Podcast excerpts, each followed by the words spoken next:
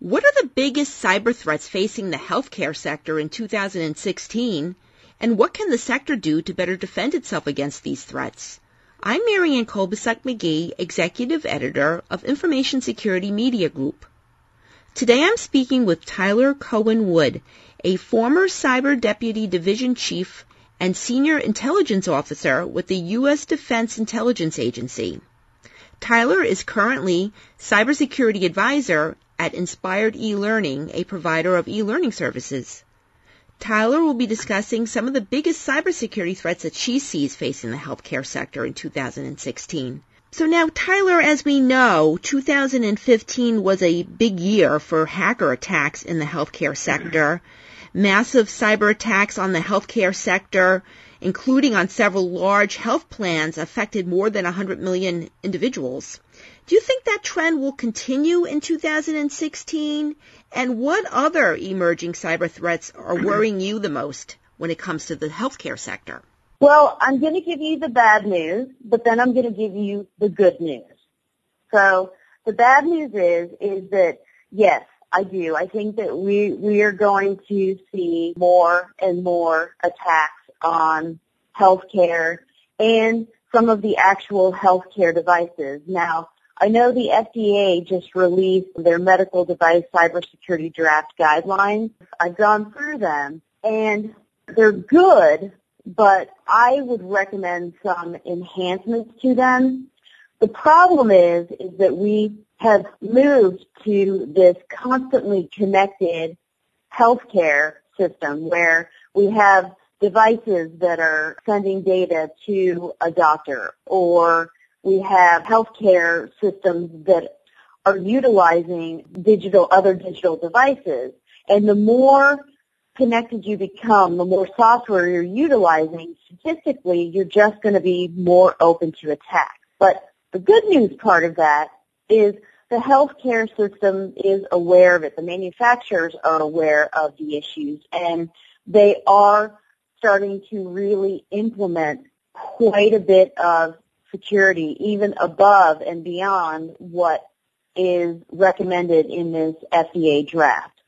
When it comes to medical device cybersecurity, do you think the healthcare sector is taking this seriously enough? And what would you like to see manufacturers and healthcare entities do to better address these issues? I do think that the healthcare sector is taking things seriously. I think that the manufacturers of healthcare devices are also taking things seriously. But I think the problem is, is that we have a lot of new attacks or if you're connecting to your phone, if your heart rate monitor or your diabetes monitor is connecting to a phone, well, then you also have the added issue of the security on the phone. So that's really where the problem lies. But I do think that they are taking this very seriously.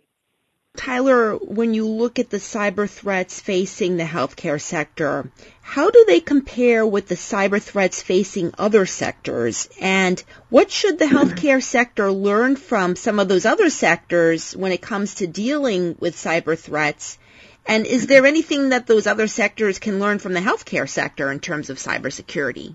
I think that there is a lot that the, the healthcare sector can learn from the banking sector and for other traditional sectors that have been dealing with digital data and digital data devices for a lot longer because they have procedures in place, they have policies in place.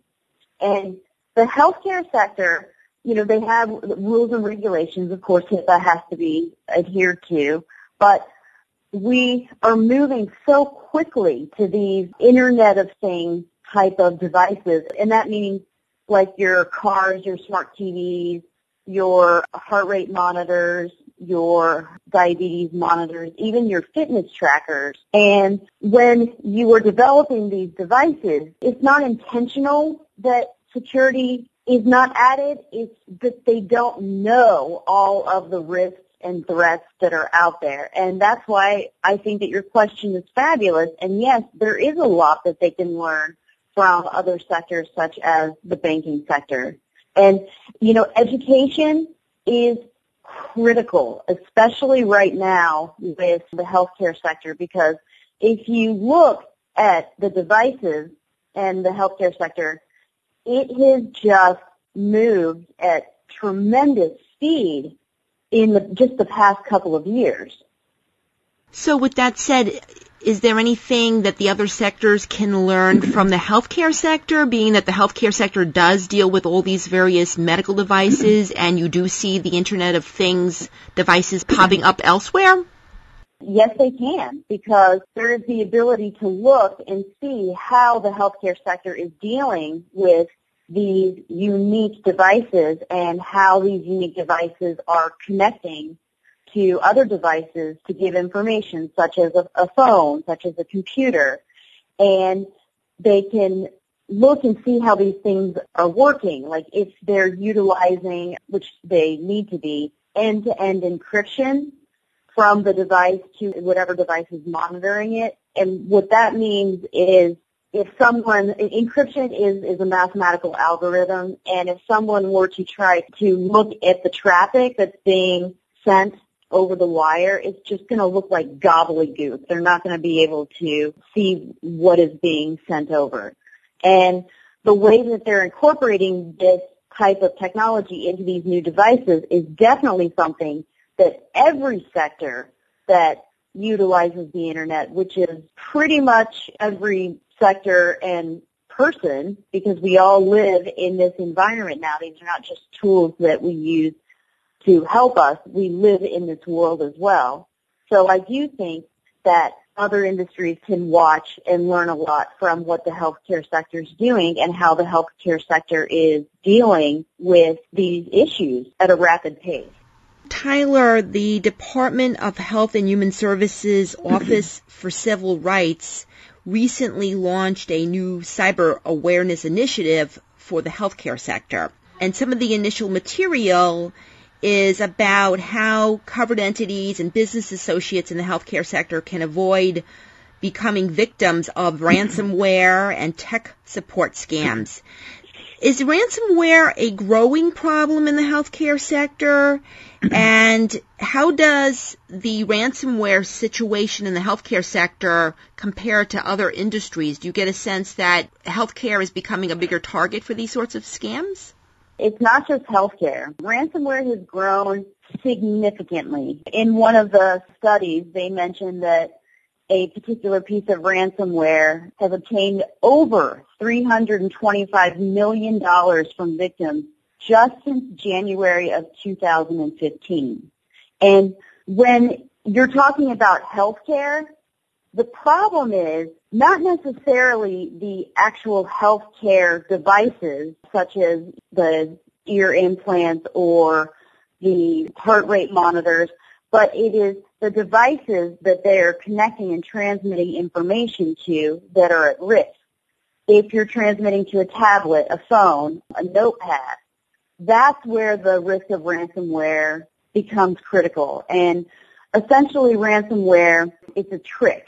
So it's someone will trick you into clicking a link or going to a website or downloading some type of software, either on your phone, your tablet, your notepad, and what it does is it goes through and encrypts again, so it's gobbledygook, every single file on that phone, tablet, notepad, or any network that it's connected to, it will traverse through and it will encrypt those files. And you cannot decrypt those files without paying a ransom. So this is where education becomes critical. Education on what to look for in terms of, of ransomware. You know, you never want to click on a link from someone you don't know. If it's on your computer and someone sends you something, says go to this link, you want to put the cursor over the link and then look in the little toolbar at the bottom of your browser to see where it's actually taking you. Or if you get an email that says go to this site or click on this link, really look at the email address because oftentimes the bad guys will be tricky and it'll appear to come from maybe a friend or it'll maybe appear to come from your bank. and it may say Bank of America, but there will be two A's in America at the end.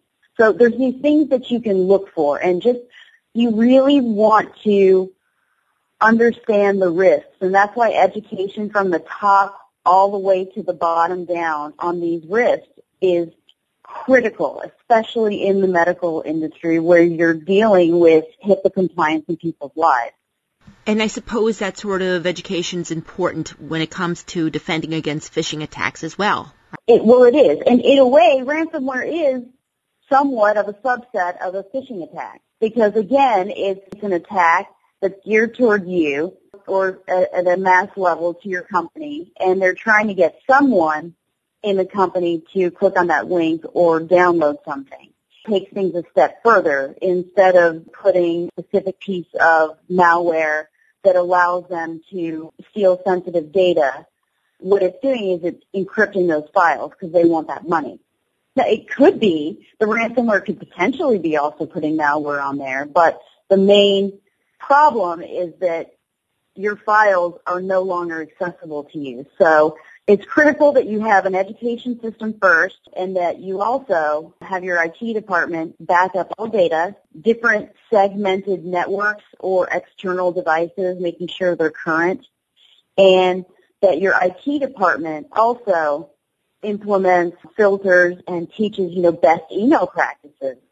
Tyler, switching topics a little bit, the Cybersecurity Act of 2015 was signed into law late last year and it aims to remove some of the liability and other hurdles for the private sector and the government to share cyber information.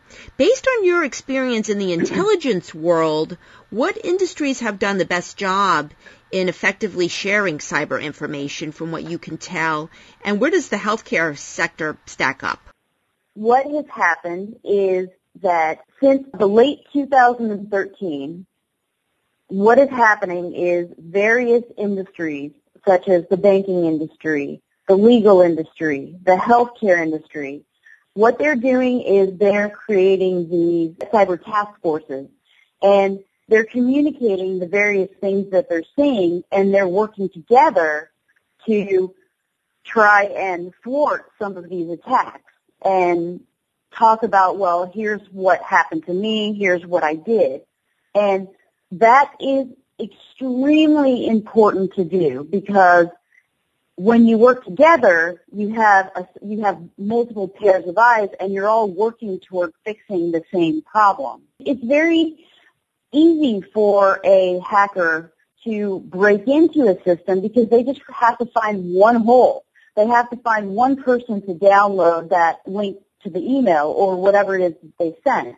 But to secure the network and the technology, you have to really continue thinking about all the potential risks and the threat vectors and be prepared for them. And that's a really hard thing to do.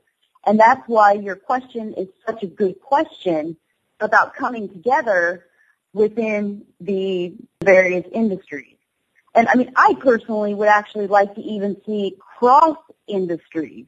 So, you know, maybe banking and healthcare and, and legal. So people are really communicating what they're seeing. Thanks, Tyler. I've been speaking to Tyler Cohen Wood. I'm Marianne Kolbasuk McGee of Information Security Media Group. Thanks for listening.